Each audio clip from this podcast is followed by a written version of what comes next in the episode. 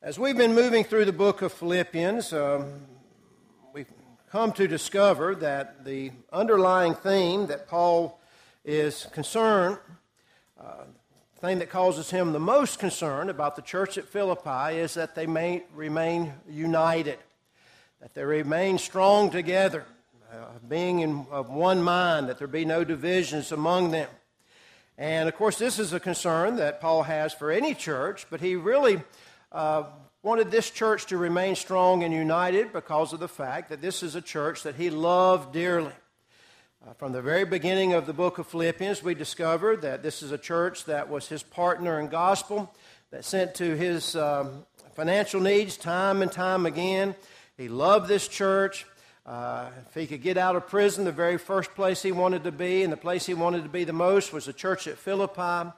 And I'm not going to rehash everything that uh, we've studied so far, but we're in the section of the book where Paul is finally really driving home the point that he wants to make sure that the church at Philippi understands, and uh, that he doesn't want any strife, he doesn't want any divisions among them. And as we brought up a couple weeks ago, the thing that concerns him the most that might cause division is a group of people that may be coming into the church that's going to cause problems for the church at Philippi.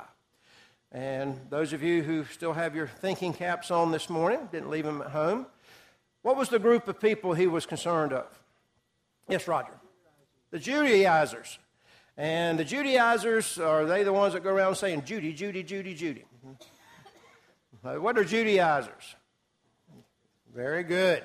They, they made us, uh, they wanted Christians to be dual characters, if you will. They wanted them to be saved because they were Christians, but they also said that you couldn't fully be saved unless you kept the law of Moses. And um, you had to keep all the dietary laws, you had to keep all the, uh, the commandments that were under the old law, uh, even the commandment to be circumcised. And that was kind of the high watermark, if you will, to, to prove that you were willing to be the kind of Christian that they thought that you should be. And they would come into churches and they would split churches over this because they would um, come in and say, you know, if you want to be as holy as you can possibly be, if you want to be the best Christian you can be, well, not only do you need to be baptized for the remission of your sins, but you need to do all these other things.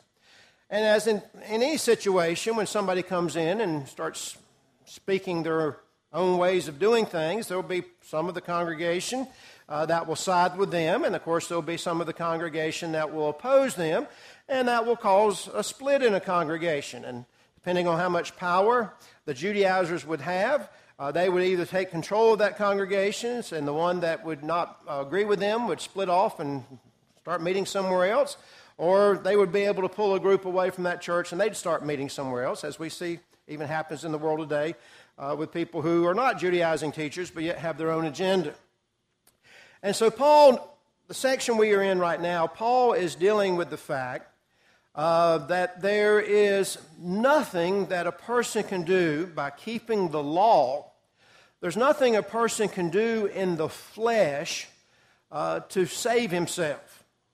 And um, we can talk about some other different issues about what we need to do as a Christian, but that's not what Paul is talking about here. He is talking about where does salvation come from. And he's trying to, of course, show the contrast between these group of men that were coming into the church and saying, you have to do this, you have to do this, you have to do this.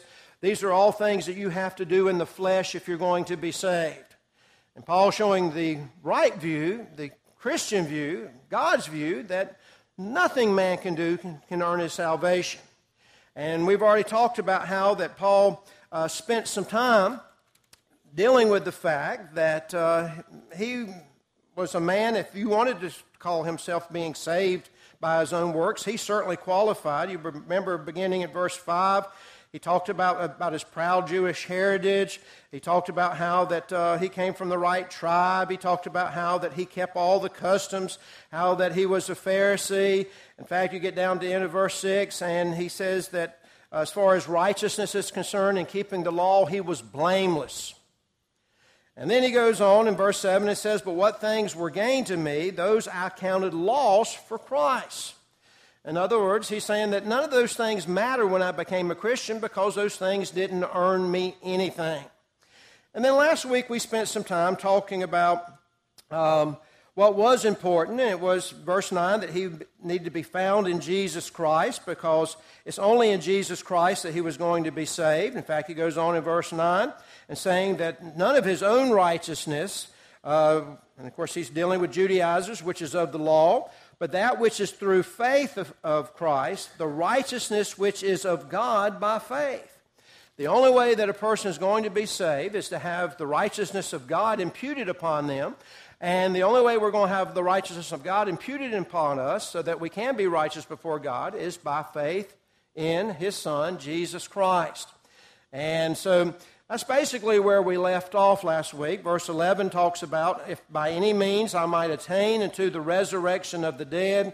Um, we talked about how that, that could be uh, talking about two different things uh, talking about either about the walking of newness of life in comparison to what he said earlier about being conformed to his death. When a person is baptized, they are conformed to his death and they rise to walk in newness of life. Or he could be talking about in verse 11, talking about the final resurrection when you're finally going to be saved.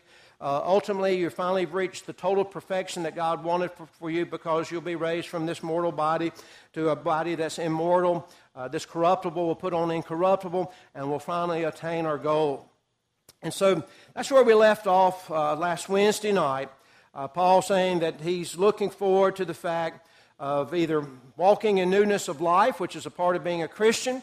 When a person becomes a Christian, they now are a different person. They walk in newness of life, not because of their own merit, but because of obeying the gospel and because of the grace and the blood uh, that is bestowed upon us uh, through God and, through His Son, Jesus Christ, or he's talking about the ultimate salvation, that is, being raised on the judgment day uh, to live forever with God and the redeemed of all the ages. Now, I had to get us all here so we can go to our next part, but any questions or comments before we start looking at some new text today? All right, so everybody's going to do well on the text, and I hope I didn't confuse too many people getting us here. Well, the next section we're going to look at is Paul dealing with this idea of once again of the I. He, he, well, here's the best way to, per, to put it. Um, I want you to notice uh, before we start actually looking at the text. Uh, look at verse 12, and I want you to notice that he uses the word perfect there. And I want you to notice in verse 15, he uses the word perfect there. Okay? So look at verse 12. We're going to try to get through verse 16 today, but look at verse 12 and verse uh, 15. And he uses the word perfect two, uh, two different times there. And um, it kind of gives you a, a, a, the direction that Paul is going to head in now. So look at both of those verses. And I want you to think about um, Paul is trying to push forth the idea that a man is saved not of anything that he does, and he wants to be a part of that walking in newness of life, and he wants to be a part of that final resurrection, if you will. And now he, in verse 12, uses the word perfect, and in verse 15, he uses the word perfect. And somebody look at verse 12 and tell me how he's using the word perfect in that verse. Okay? And what does he say about that, though? What does he say? How does he use it? He says, He's not. All right. All right, so keep that in mind. And then in verse 15, he's referring to uh, other Christians, self included, because he uses the word us there. And he refers to himself as being what? All right, mature, all right. Anybody have anything else? Yes, Jeff. Complete. Complete. Okay. All right. Just trying to get you to start thinking about what we're going to be talking about here in just a moment. All right. So in one verse, he talks about how that he basically is not everything that he needs to be. But then in verse 15, he talks about how that he has reached maturity, or we have reached maturity, or completeness, or uh, perfection in a, in a sense that there is another sense of it. All right? So just kind of keep that in mind as we start moving through the text. All right? So Paul has laid the groundwork that um, because of the fact that he believes in Jesus Christ, that the righteousness of God has been imputed upon him, and therefore, in verse 11, he says, If by any means I might attain or grasp or have the resurrection of the dead. Uh, the ultimate salvation, or depending on some commentators, the idea of ultimate walking in newness of life. Okay? Uh, either way, it works because of the fact, if it's newness of life, one of the things that uh, happens to us after we become a Christian, we rise to walk in newness of life. That means we are a new person. Uh, that means all of our sins have been, have been forgiven. That means that um, our new life that we live is a life that is lived under the grace of God and the blood of Jesus Christ, and we strive to honor that grace and honor that blood. Or it could be the idea of the fact that through the grace of God, that one day we're going to be risen from the dead, and because of our faith in Jesus Christ, we're going to be able to have an eternal home in heaven. All that fits here. So either way you look at, or either comment, whatever commentary uh, you look at, it's going, it's going to fit. But beginning at verse 12, Paul is going to deal with the fact of his confidence that he has in the blood of Jesus Christ, his confidence he has in the grace of God, versus real life. Now, everyone in here understands, and I hope you understand and appreciate this, that we are saved by the grace of God and the blood of Jesus Christ. That's what I'm putting my trust in, and I hope that's what you're putting your trust in. That's what Paul's already emphasized. He's emphasizing this even more so because he's got these Judaizing teachers that are, are trying to say, you've got to do this, you got to do this, you got to do this, you got to keep the law. Well, Paul's made the point my confidence is in Jesus Christ. That's what's going to save me. But now, beginning in verse 12, he's going to deal with real life. As we have to deal with real life, and we look at our real life and we realize, I'm not holding up my end of the bargain very well. Back in verse 12, he says, Not as though I had already attained, either were already perfect, but I follow after that I might apprehend that for which also I am apprehended of uh, Jesus Christ. Now, got a lot of stuff going on in this verse, and it's kind of hard to understand because he uses that word uh, apprehended and attained there uh, so many times it kind of uh, boggles the mind just a little bit. But I want you to dwell on the fact that, first of all, Paul is saying here in verse 12 that he is not everything that he wants to be yet. In fact, he says, I've not already attained. Looking back up at verse 11, I already attained the resurrection of the dead. Now, once again, depending on which reader, writer you read, uh, he's either talking about truly walking in newness of life or he's talking about the ultimate resurrection. Either way, it fits. But he's saying, I'm not there yet. I'm either not fully walking in newness of life like God wants me to do, or I'm not reached the point that I'm going to be resurrected from the dead yet, as far as he is concerned, because um, he's not perfect, as he says in verse 12. Now, I read that, and that gives me some hope and some consolation, if you will, because think about the man who is writing these words. This is the Apostle Paul, um, one of the greatest missionaries that the world had ever seen, uh, probably one of the greatest Christians, if you look at his life, that the world had ever seen. He was an apostle. Uh, he was one that had converted thousands probably. He established churches all over the known world. In fact, the, he tells us he took the gospel to the entire known world at the time. Here was a man who wrote uh, even one of these books we're reading now that have uh, been read even 2,000 years later. Uh, here is a man that um, was in prison now, uh, suffering because he was a Christian. Uh, he could have very easily denounced his Christianity and been, been done with it, but he was going to stand firm for Jesus Christ. So think about that for a moment. The man that is saying these words is the Apostle Paul, and he says, I'm not there yet. I'm not everything that I want to be. uh, I've got some work to do. This idea of being found in Jesus Christ, this idea of putting all my faith and trust in God, uh, depending upon the blood of Jesus Christ, as I strive to walk in newness of life, as I look forward, if you look at the other way, to the final resurrection of the dead. In other words, he understands and appreciates the fact that he's saved by faith through, uh, through Jesus Christ, and that's the point he's making to his Judaizing teachers. But as he reflects back on his own life, he says, You know, man, I'm, I still mess up so much.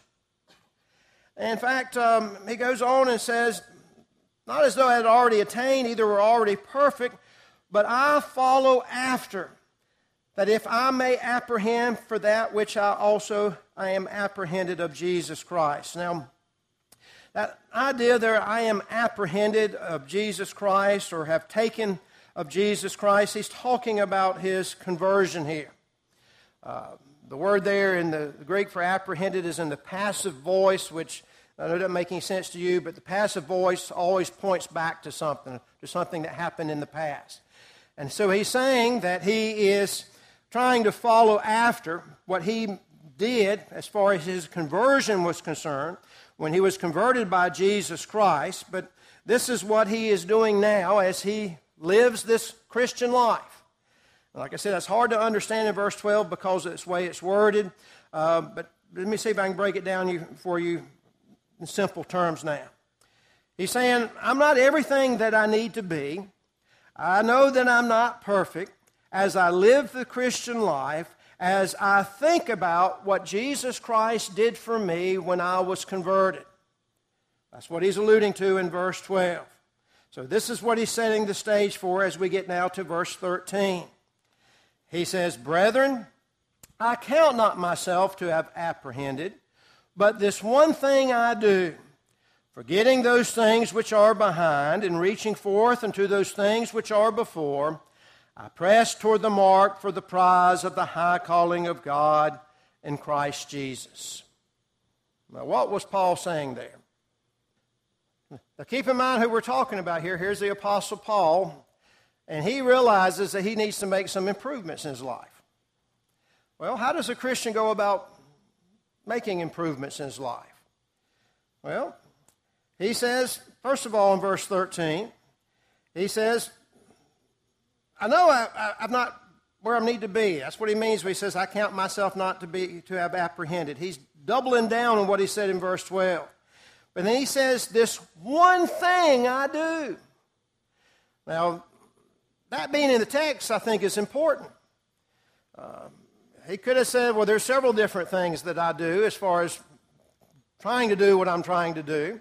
But this one thing I do. So this must be something that's very important. And look what he says. He says, First of all, I forget those things which are behind. Now, what does he mean when he says, I forget those things which are behind? Yes, Roger. All right, look at, forget the past and look forward. Now, what past are we forgetting here? All right. Now, we bring, Glenn brought that up, and you brought that up, and he did persecute the church in his younger years, so you think that's the only thing he did wrong? You don't think he had any other problems with his life after that? All right, he was just as normal as the rest of us. Um, uh, he was tempted in all points as we are, but he, like Jesus, probably didn't resist all those temptations. We don't know what those things are. Uh, the Bible doesn't record anything, but he was a man, and therefore he wasn't perfect. The thing that always weighed on his mind, of course, was how he persecuted the church, but there was other things that were that, of course, bothered him. So when we talk about the past, the first thing he's talking about is the things that he did wrong. Okay? It's also a second thing he's talking about here. A second thing that fits within the context of everything he's talked about so far. Absolutely. In fact, that fits better with the context. And both things are true. There are things that we've done in our life that are bad, and any sin is bad. I know sometimes we place more weight, weight on some sins than others, but any sin, as far as God is concerned, is an abomination to Him.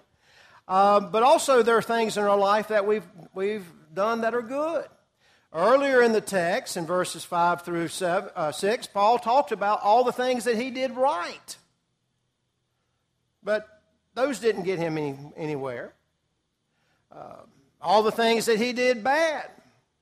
He's saying, well, that didn't get me anywhere either, but once again, that's what not what's dependent upon my salvation if I'm putting my faith and trust in God. And of course, we can uh, talk about 1 John chapter 1 and verse 7. If we walk in the light as he is in the light, we have fellowship one with another in the blood of Jesus Christ, which cleanses us with all sin, from all sin. Or we can talk about verse 9 of the same chapter. If we confess our sins, he is faithful and just to forgive us our sins and to cleanse us from all unrighteousness.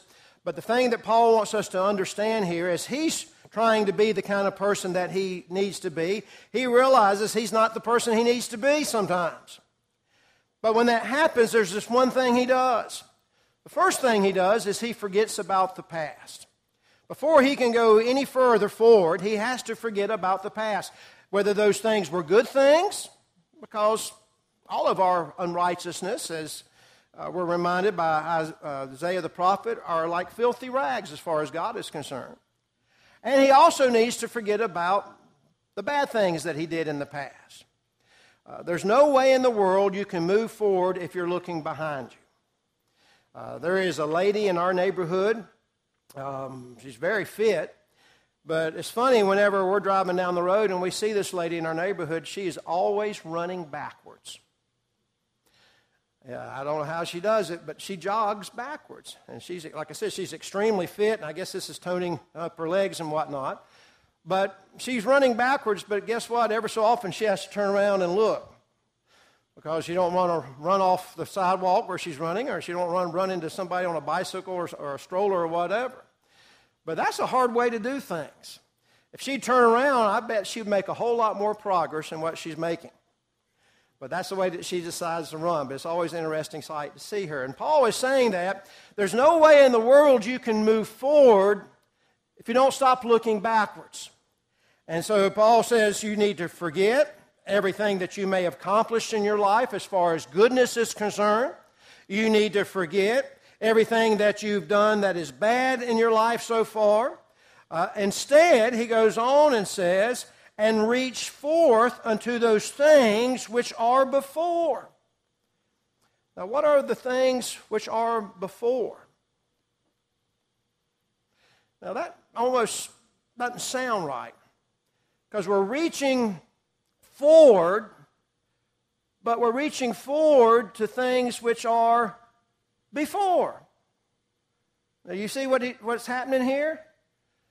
We're going forward, but the things we're going forward to are the things which are already there. You see it? Reaching forward to the things which are before? How does that work? What is he, what's he talking about? What is the things that happened before that he had talked about already in the text? Okay. All right, Michael, what happened before so he could press for heaven? All right. She said, I don't know if you heard or not, but she said death or resurrection. First of all, there's the death and resurrection of Jesus Christ. Jesus Christ died on the cross. That happened before. What the Apostle Paul did in response to that happened before. So he's, he's reaching forward, not based once again on him, but he's reaching forward based on what God had done through Jesus Christ. In fact, he, as, as Michael says, as he drives the point home, you notice he says, which are before, and there's a comma. I press toward the mark for the prize of the high calling of God and Christ Jesus. Now, we'll come back to the pressing toward the mark here in just a moment. But I want to look at the last part of that verse because it ties into the before part we're talking about, where he says, the high calling of God in Christ Jesus. What is the high calling of God? Some translations will have the upward calling. What is the upward or high calling of Christ Jesus? What is that?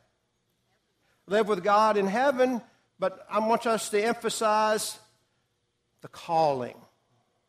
What's the calling here?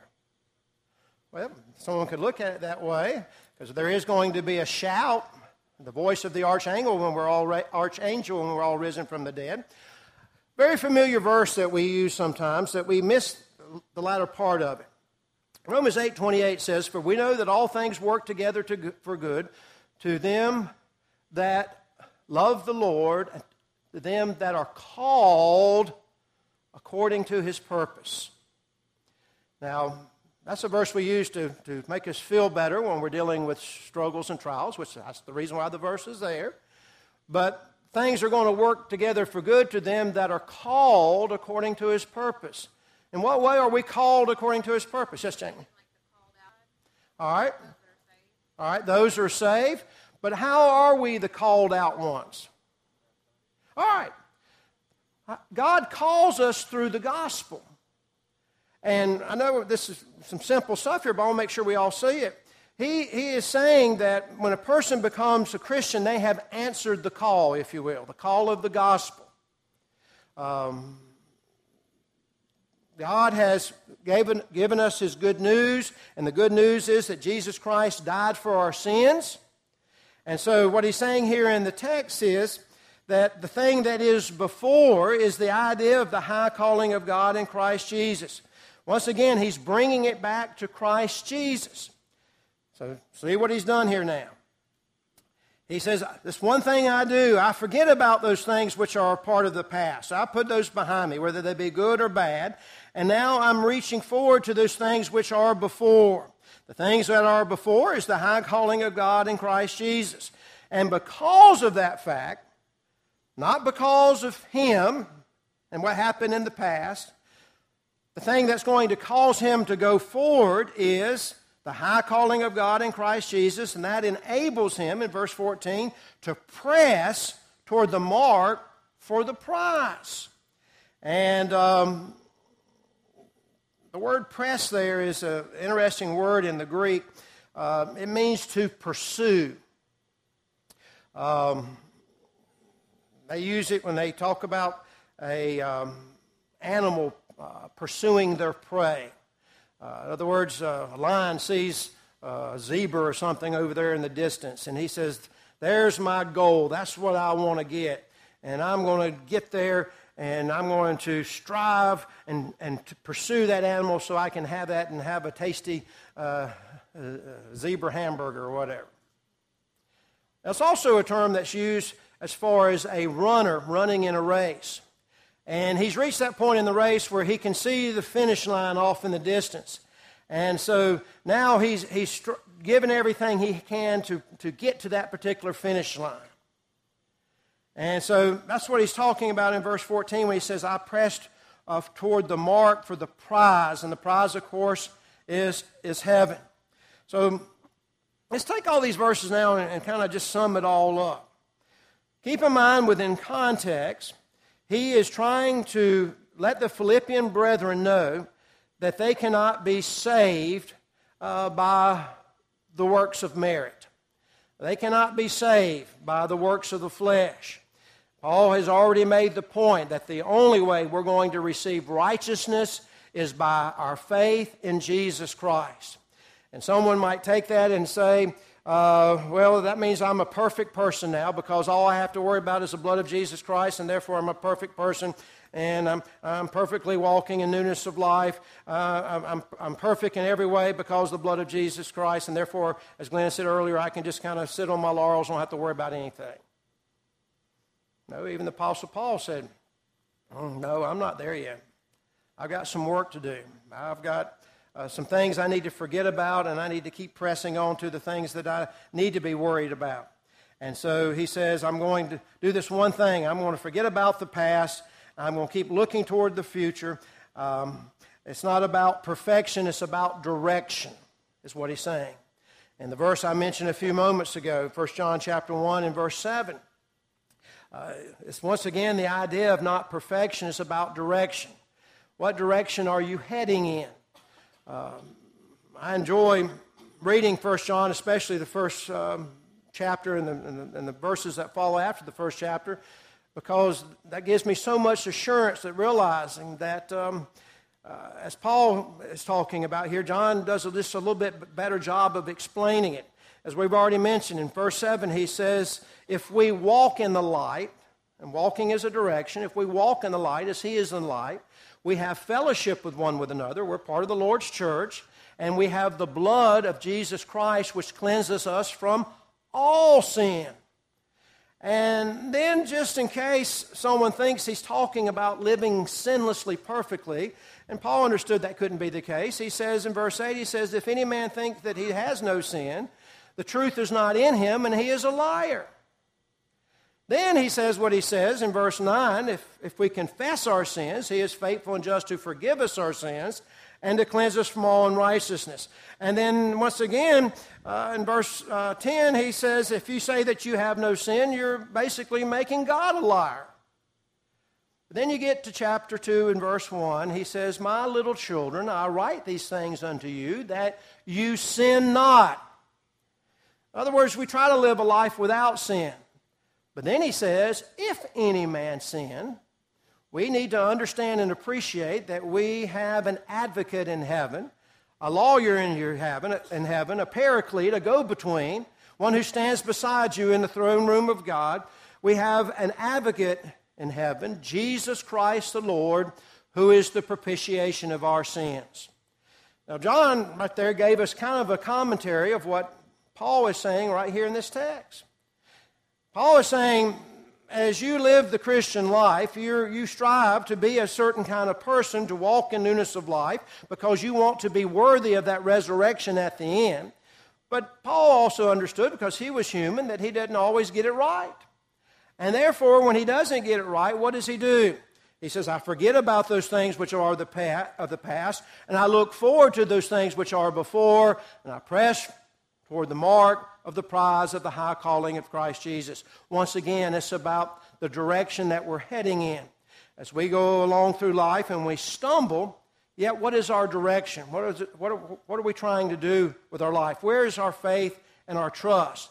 And that brings it back to full circle to what Paul was driving at in this whole discussion. Judaizing teachers, it's not about what we do, it's about our faith in Jesus Christ. That's the only place where we're going to find salvation. In fact, in verse 15, what does he say? He says, Let us therefore, if everything that he has said so far is the case, he's going to quit talking about himself and he's going to talk about Christians as a whole. He says, Let us, church at Philippi and all of us here, he says, Let us therefore, if everything he said is true, as many as be perfect, be thus minded. Now, the perfect he's talking about here, as some translations have, they have complete, uh, they have mature, uh, but they all carry with it the same idea of, of being perfect. He says in verse uh, 12 that he is not perfect, but then yet he talks about Christianity and talks about uh, the church as a whole, and he says that we can be perfect or complete or reach full maturity as a Christian. And reaching full maturity as a Christian means being what God wants us to be as a Christian. So it almost looks like a contradiction here. He says that I can't be perfect in verse uh, 12. I can't be everything that I need to be in verse 12. But yet in verse 15, he says, those of us who are everything that we need to be. Now, did he just contradict himself? I see people shaking their heads, but somebody tell me why, please, so I'll know. Absolutely. Now, I'm going to say something here that might surprise you, but I'm a perfect person. Y'all probably don't realize that, but I'm a perfect person.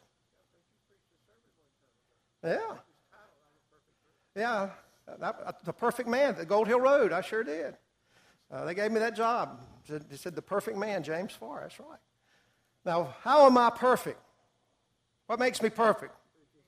Through Jesus Christ. It's His blood that makes me perfect. Now, you see what Paul is driving at here. He in the flesh can never be perfect, but through his faith in Jesus Christ, he can be perfect.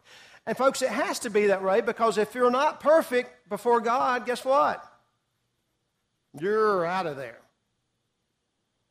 God cannot tolerate sin whatsoever. You have to have his righteousness to be in his presence. And Paul talked about that earlier uh, when he says that uh, his righteousness is not of his own, but his righteousness is of God through his faith in Jesus Christ. So he's come back to full circle dealing with these Judaizing teachers. And if the Judaizing teachers could point at him and say, Well, Paul, and some people have already done this, evidently, we read earlier in the chapter, point at Paul and say, How dare you say that you're, you're the person you need to be? I know you. You're in prison and you, you're not everything you need to be. Well, he turns it back around. He says, My completeness, my Christian maturity does not come from myself, it comes from the, the blood of Jesus Christ. Yes, Glenn. Very good. In fact, you're going on to my next point, which is good. But he says, Be thus minded in the text. Uh, th- you need to think the same way that I'm thinking. And if we all think the same way, we'll understand that there'll be unity in the church and there'll be no room whatsoever for these Judaizing teachers. Because when these Judaizing teachers come in and start criticizing you and say you're not everything you need to be, let, them remi- let you remind them where this comes from. It's through the faith in Jesus Christ. It's not keeping the law. In fact, um, it says something almost a little bit odd in verse 15. He says, And if anything ye be otherwise minded, God shall reveal even this unto you. Now, that has puzzled people down through the years what he meant there, but basically it's very simple. He's saying that if you don't feel this way now, if you don't understand what I'm talking about when I say that I'm not perfect yet, but I am complete and perfect in Jesus Christ, there's something you need to be spending some more time doing, and that is studying God's Word. Uh, the older I get and the more uh, I study God's Word, the more I am convinced and convicted of the fact that I so need the grace of God. I so need the blood of Jesus Christ and that I've got to have it, and there's nothing I can do without it.